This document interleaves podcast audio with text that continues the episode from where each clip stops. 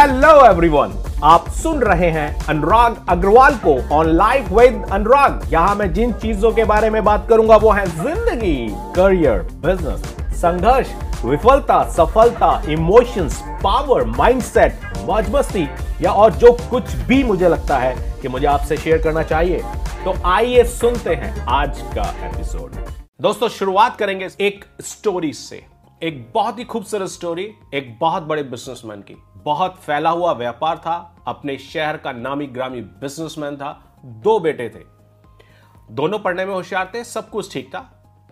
लेकिन बिजनेसमैन के पास यह सवाल था कि यह बिज़नेस प्राइमरी किसको हैंड होल्ड किया जाए, किसको दिया जाए, किसको इसका उत्तराधिकारी बनाया जाए बिकॉज़ जितना बड़ा बिज़नेस उतने ज़्यादा स्मार्टनेस की ज़रूरत है।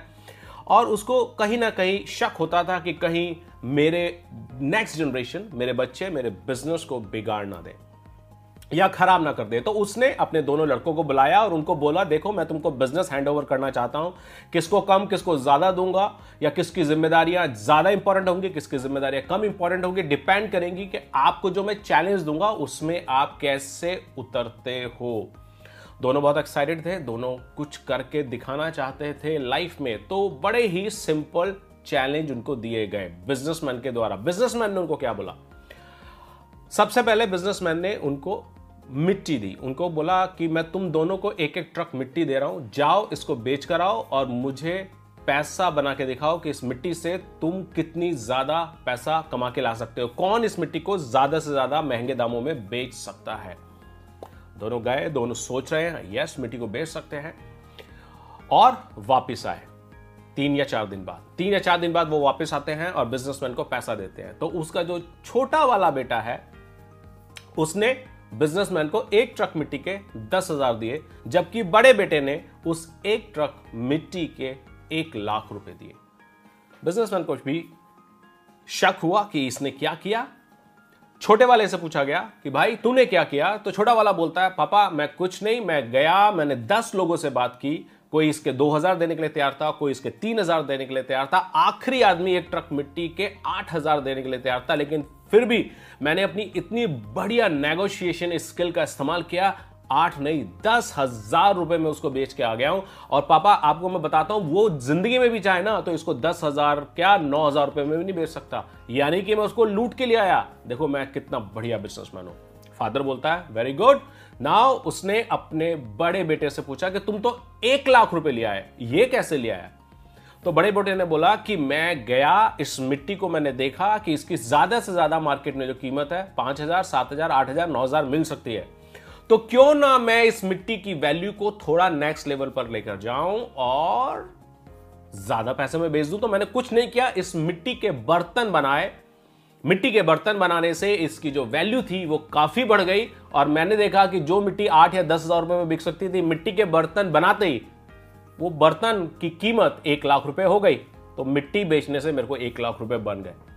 पिता बहुत खुश हुआ और उसने छोटे बेटे को बोला, देखो, ये समझने की चीज़ है कि कैसे, किस चीज़ के रूप को बदलकर, उसकी वैल्यू को इंक्रीज करके आप अपनी प्रॉफिट को बढ़ा सकते हो। इसको बोलते हैं बिज़नेस बोटा बोलता है छोटा। अच्छा आप एक और टास्क दो मेरे को, हम और कुछ करके दिखा देंगे। बोलता है, ठीक है।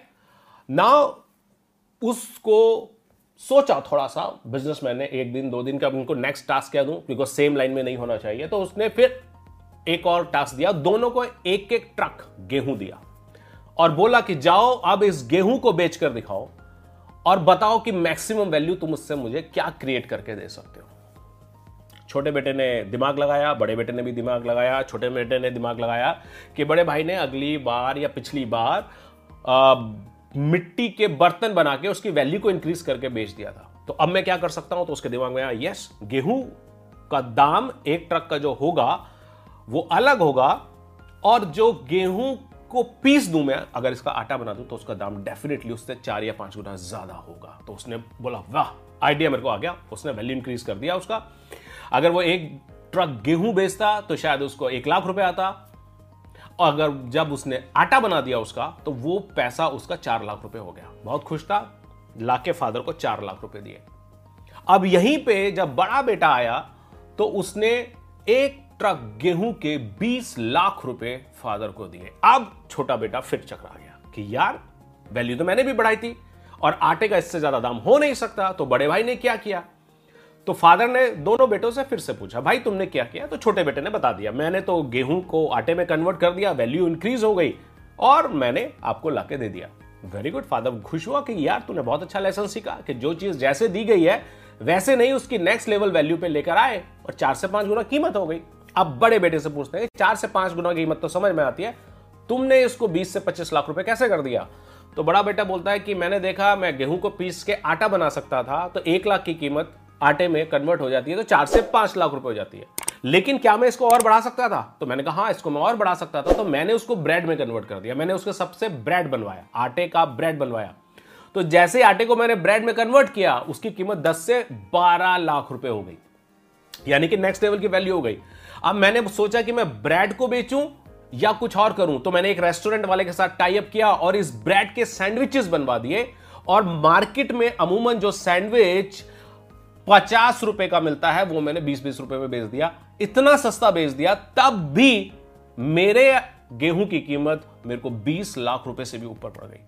तो डैडी, मैंने गेहूँ को आटे में बदला, आटे को सैंडविच में बदल दिया, ब्रेड में बदलते हुए।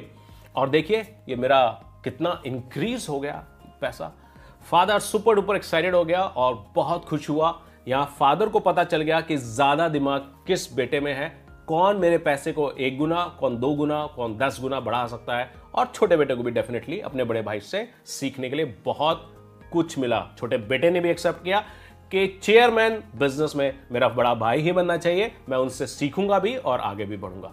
सो so, ये तो थी स्टोरी की बात। लेकिन अगर हम लोग आम ज़िंदगी में बात करें तो लोग जहाँ पर होते हैं वहीं पे उनकी जो कीमत होती है वो उसमें या तो खुश रहने की कोशिश करते हैं। खुश होते नहीं है, खुश रहने की कोशिश करते हैं या सेटिस्फाई रहने की कोशिश करते हैं। और अगर दुखी भी होते हैं तो कभी भी इसका समाधान नहीं सोचते। समाधान सोचते भी है तो सिर्फ़ हार्ड वर्क सोचते हैं।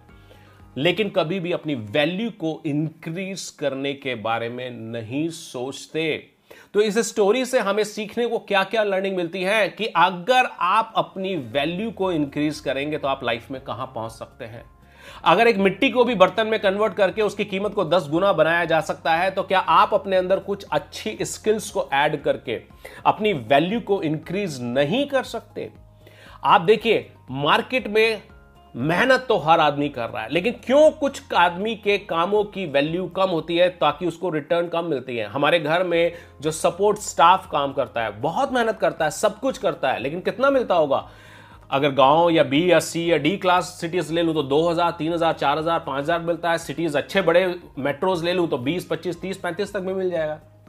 लेकिन यहीं पे जितना काम ये हाउस होल्ड सपोर्ट में लोग जो कर रहे हैं घर का झाड़ू पोछा बर्तन जो करते हैं सपोज़ ये 12 घंटे काम करते हैं लेकिन यही 12 घंटे अगर कोई सॉफ्टवेयर बनाने वाला, कोई कोडिंग करने वाला, कोई वेबसाइट करने वाला 12 घंटे काम करता है तो उसकी जो वर्क है, उसकी वैल्यू बिल्कुल अलग है। और वो शायद उस 12 घंटे को काम में लाके लाखों रुपए छाप सकता है। तो जैसे ही आपने अपनी स्किल को इंक्रीज किया वैल्यू इंक्रीज हो गई वैल्यू इंक्रीज हो गई, आपका रिटर्न इंक्रीज हो गया। गेहूँ से आटा, आटे से ब्रेड और ब्रेड से सैंडविच बना के जब वैल्यू को इतना बढ़ाया जा सकता है तो हम लर्न क्या कर सकते हैं? अगर हम लोग सिर्फ़ गेहूँ रहेंगे तो कीमत तो है।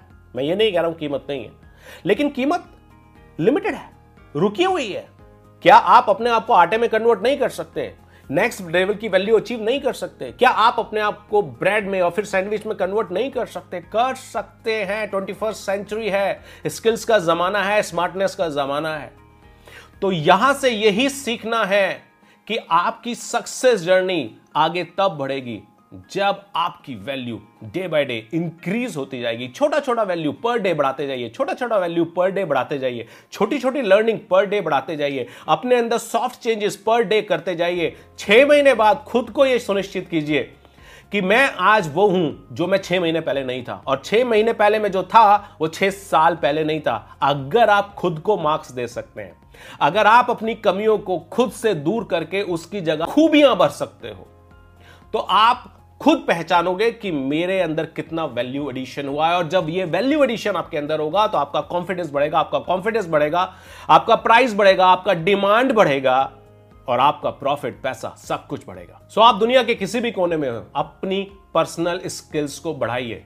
आपकी पर्सनालिटी ये नेक्स्ट लेवल पर पहुंचनी चाहिए। आपका कम्युनिकेशन ये नेक्स्ट लेवल पर पहुँचना चाहिए।